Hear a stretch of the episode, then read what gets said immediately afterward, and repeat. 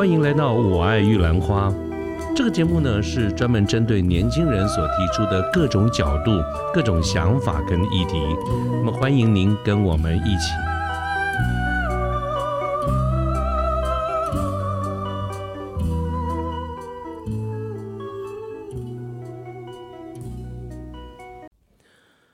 呃，各位好，我是卢天记。现在是民国一百一十二年的四月四号星期二的下午啊。那今天想跟各位聊的一个话题就是言论自由。那之所以会想聊这个呢，主要是因为在最近呢，我在 YouTube 上面看到有一段访问啊，我这若有所感哈，所以就有了今天这样的一个节目。那么这段访问呢，是来自于一个媒体的有名的媒体人范奇斐。他的节目呢叫做范奇斐的美国时间，在差不多不到两个礼拜前吧，哈，他有一次的节目呢访问了 A I T，就是美国在台协会的会呃处长孙小雅，其中有一段就谈到了跟这个言论自由有关啊这个内容。那么这段主要是就是谈到就是说，在目前台湾呢有一些言论属于所谓的以美论啊，那我们今天就想跟大家聊聊这块部分啊，那。谈到这一段对孙小雅处长的谈话，我想之前我们先来简单的复习一下，在目前的一个所谓时空上的一些基本的资这个资料哈，我们稍微整理了一下，就是因为这几十年来哈，因为历史的这个因素哈，我们国家长期以来有一个问题一直存在，就是两岸关系哈，或者说是国家认同的这个问题，这个这这个这个问题是一直存在的。那么随着我们台湾这个地方呢，民主体制越来越深化。两岸的这个关系呢，也会从以前的所谓的单一思维哈，叫做统一，也就是在我比较年轻或者小时候，当时对于两岸的关系只有一个想法，就是哎，我们要统一啊，这是以前的一些想法。但是我刚才提到了，随着我们整个国家的民主思维哈，越来越。这个前进哈深化了哈，我们现在的这个思维也变成非常多元化哈，统一就不再是一个唯一的选项。这种统独的问题或者是国家认同的这个问题呢，它也不再是一个禁忌，不不不哦，说完全不能拿出来谈呢，这个不会了，都可以谈的哈。而在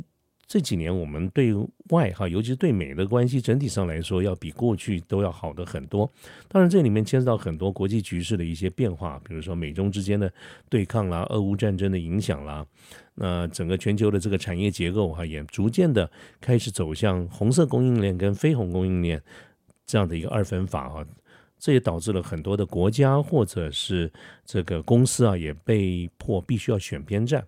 啊。其实很有名的。一段话就是在之前哈，这个台积电在美国建厂的一个这个仪式哈，台积电的创办人张忠谋先生他在当场提到了一个重点啊，就是全球化已死这这这句话。当然，这个是不是有完全每个人都这样的一个看法，见仁见智了哈。但是我们可以很明显的感受到，就是商业跟政治已经是越来越分不开来了哈。那刚才谈的这个是国际的这个局势，那我们回过头来看看两岸的这个关系，目前呢也也坦白说，确实是越来越紧张了。所以在我们的这边的一个社会里面呢，就有一些热门的话题不断的被提出来啊，而且大家广泛的热烈的这个讨论啊。这几天我我也稍微列整理了一下哈，这些话题包括什么呢？就是包括一旦如果两岸如果开战的话，美国或者美军会不会来协防台湾？啊，有人说会，有人说不会。那么，呃，也有人有意见，就是说认为美国要把台湾打造成一个刺猬岛，所以拼命的卖武器给我们，哈，希望是把战火都引到台湾来。那么最近也有一些的呃说法是，美国要把台湾建立成一个军火弹药库，把很多的军火弹药要放到台湾来。当然，这个主要的说法是来自于俄乌战争的一些影响与观察。所以这些的言论呢？呃，最后都指向了一个重点，就是觉得说，哎，所谓的巴朗基纳西北料哈，这个，呃，或者是美国就抓好巴朗西，都要我们的孩子去上战场了 啊，呃，而且美国呢要把台积电变成美积电哈，比如说要求台积电要到美国去设厂。为什么呢？是因为有人说，啊，万一啊，这个美中之间的对抗，或者是呃对岸打过来的时候啊，如果是台湾守不住的话，美国就要把台台积电给摧毁了哈。这个晶片绝对不能让对岸这边能够拿到啊。还有呢，就是呃，有一段前一段时间有一个美国的类似像是呃这个布洛克啦，或者是 YouTube，他有一个文章说拜登总统哈，美国的拜登总统会有一个有一个毁灭台湾说等等这一些。好，那我稍微列举了这些的这些说法啊，这个都是在目前这一段时间里面，在我们这边非常热门的一些话题。那这些声音呢，慢慢慢慢就累积了、汇聚了在一起，成为了一个以美论。所以我们可以看到很旗帜鲜明的，在我们的不同的媒体哈，有呃一般人所谓的独派啦、统派啦等等的这个媒体，对于刚才所谈到的这些事实哈，呃这些这些议题啦哈，呃。逐渐都有一个以美论这样的一个说法啊，那另外一种呃不同的一个论调，就是说这些都是假新闻啦，是老公的认知作战啦，会说这些话的都是中共的同路人啦等等哈，我们可以看到很多不同的这些呃观点存都在我们国内同时间存在。OK，这个就是我们我今天想做这一期节目的呃现在的一个时空的这个背景啊，我们先说明一下这个情况。然后呢，在接下来就回过来就谈到我刚才所谈到，呃，在这个范奇斐的这个美国时间里面，关于 A I T 的孙小雅处长，他有一段专访啊。那么在这个专访里面呢，呃，其中有一个部分就是谈到有关于以美论这个部分，而主持人范奇斐呢，他就请他想就询问孙小雅处长他对于这些以美论的一个看法。那么这个孙孙小雅他的回应哈。接下来这个回应就让我觉得非常印象深刻哈，若有所思的就是他所谈到的这句话，今天我们节目的一个重点。我大致上摘要了一下哈，就是孙小雅他强调，在他的这个回应里面，他强调所谓的言论自由有一部分的精神呢，就是保护所谓的怀疑论，所以他认为真正的一个重点应该是去消除这种疑虑，而不是说这是个假消息。啊哦，我觉得这句话是非常的棒啊！对我而言，真当头棒喝。嗯，他接着也继续的去说明啊，说在民主国家里面啊，这种言论自由跟激烈的辩论其实都是非常常见的啊。所以这个孙小雅她说，发表一个反美的言论，所谓的 anti-American，或者是呃质疑美国哈，就是以美论哈，质疑美国就是 skeptical 的 statement，这是不一样的啊。所以我。第一次听到了这样子的一个想法哦，你反对美国跟你怀疑美国这是两个不同的这个事情啊，这我这我的思索是从这边开始的。而孙小雅他认为言论自由的精神就是去保护这个怀疑论，所以他认为他作为一个呃，不管是这个官方的人员，或者是一个政坛的人物，或者是美国在台协会的一些主要的工作，就是他们要去想办法去。呃，这个呃，去消除那种我不相信你的这种质疑，或者是他们要去证明哦，我们不应该受到质疑，而不是说，呃，你是说的假消息啊？各位了解这个意思吗？就是说，当有这些我们刚才讲的一堆的这些问题，什么保护台湾啦，这个呃，这个美积电啦等等这些。在 A I T 的看法哈，我不管它是不是一个政一个所谓的政治上的一个说法哈，但他说基本上他们都不会把它当成说是这是一个反美言论，而是这是一个质疑，所以他们有这个责任要去找各种的方式、各种的理由、各种的说法来去证明他不应该受到这个质疑，而不是说这些消息是假消息哈。那么，在这种嗯嗯，孙孙小雅她说，当你拥有一个言论自由的时候，你在怎么样去保护言论自由这件事情呢？总会有一些争争论啊。每个人都有权利去发言，只要他相信这些话是真的啊，就是只要他相信是真的，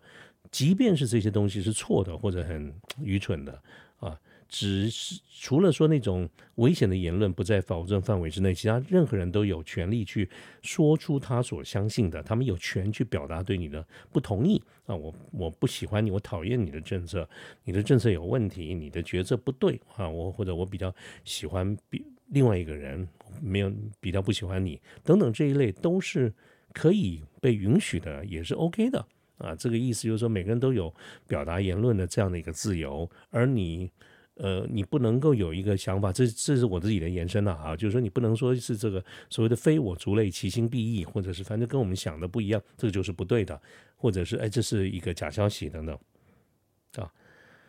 我觉得很棒。那孙小野他也说到啊，他不认为所谓的这种限制言论呢是一个好的方法，因为实际上呢，在一个自由民主的社会里面，呃，你很难真正用任何的方式去限制或者禁止一个言论。你就算真的去做了，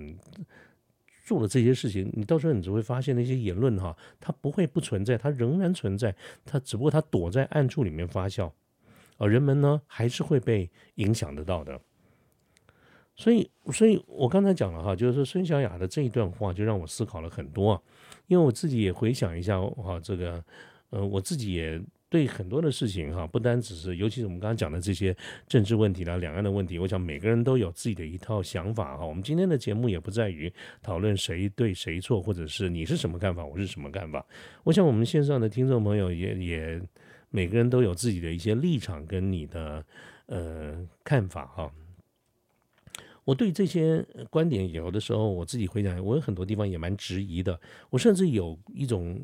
有的时候会有一些比较偏激的想法，觉得这个社会上根本就不应该有这种言论哈，深恶痛绝。换句话说，我的心已经有朝向了，嗯，我们应该要禁止这样的一个言论啊，也就是几乎要等同于说这是假假消息，这是不对的哈。所以当我有这样的一个想法的时候，我听到了孙小雅这样子。一个看法哈，那我就觉得说，哎呀，真的是若有所思哈。我想到了我们有一段话哈，是过去这么多年来哈，我相信你我们非常有可能每个人都会朗朗上口挂在嘴巴上，呃，这个强调自己的一些所谓的民主的价值哈，但说不定我们自己没有做得很好。哪一句话呢？我们我们是不是常听到人家讲，包括我们自己也讲说，我不同意你的观点，但是我誓死捍卫你说话的权利啊！我想这句话呢，呃，那呃，哪怕不是每个字都刚刚好一样哈，那我相信很多人都听过啊。这个这个不是伏尔泰的说哈，这是这个呃呃伊芙琳哈比亚特利斯霍尔出版的一个。呃，一一篇文章，伏尔泰的朋友们哈，这当时他说的这个这句话哈，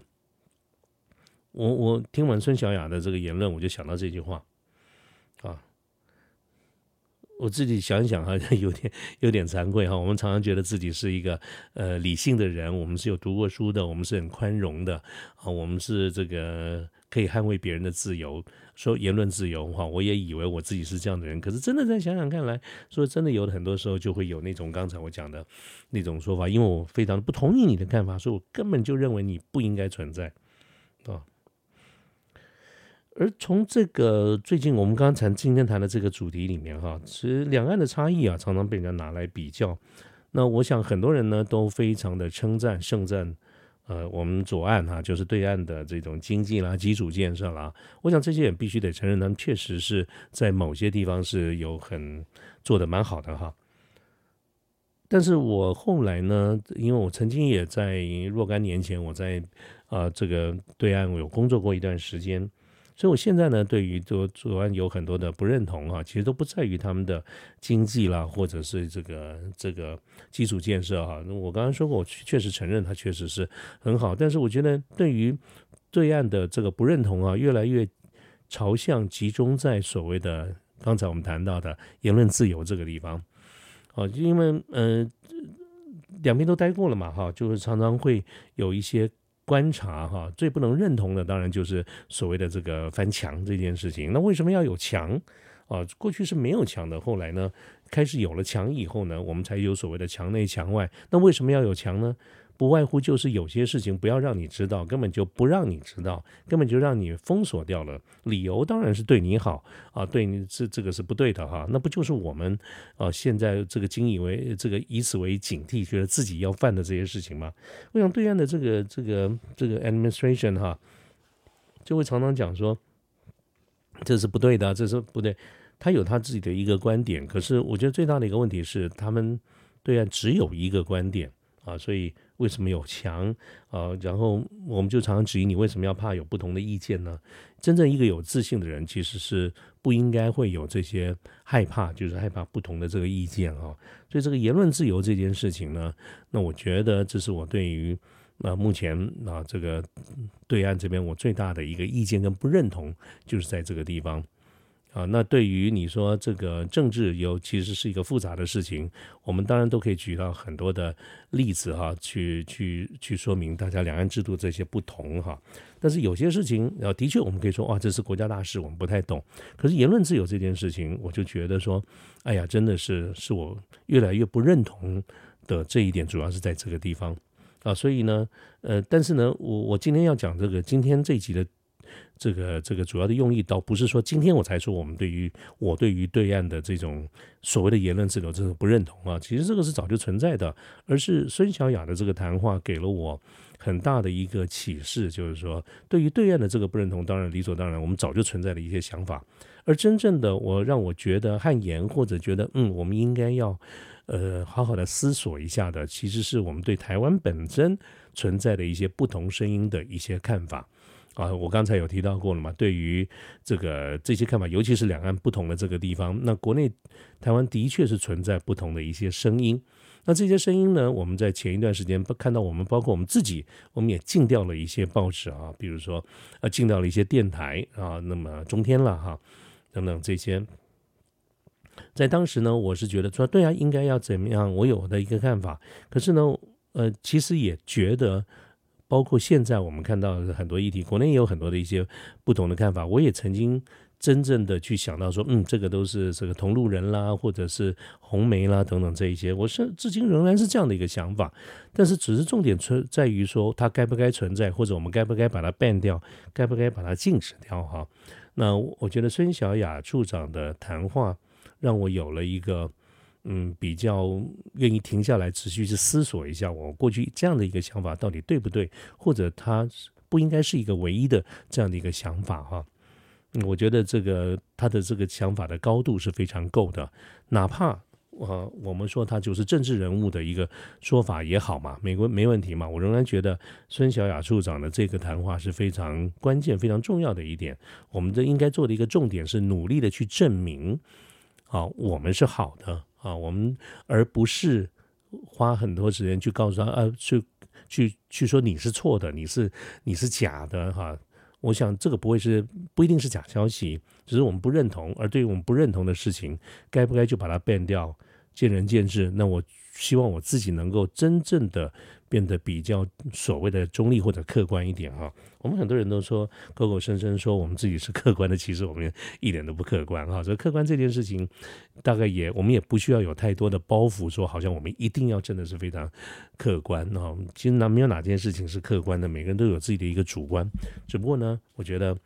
啊，我会看了这些报道以后，会好好的记在心里哈。所谓的以美跟反美是不一样的，而我们的重点不在于说别人。啊，是假的，而是要想办法证明我们是对的啊！这是我觉得，嗯，看到孙小雅处长的这一篇谈话以后呢，我有很大的一个体会。那么也今天就用一点点的时间跟各位来做一个分享。那这一段 YouTube 的这个影片呢，我会把它的网址放在我们这个节目的说明里面啊。我觉得全整篇的文章除了这个言言论自由之外，也有很多蛮好的一个观点，我觉得都非常值得跟我们听众朋友来做一个分享啊。但当然，今天的这个题目主要谈的就是关于什么叫做真正的言论自由这个部分啊。OK，好，那这个就是我呃一点点的看法，跟大家来做一个分享。啊，谢谢大家，拜拜喽。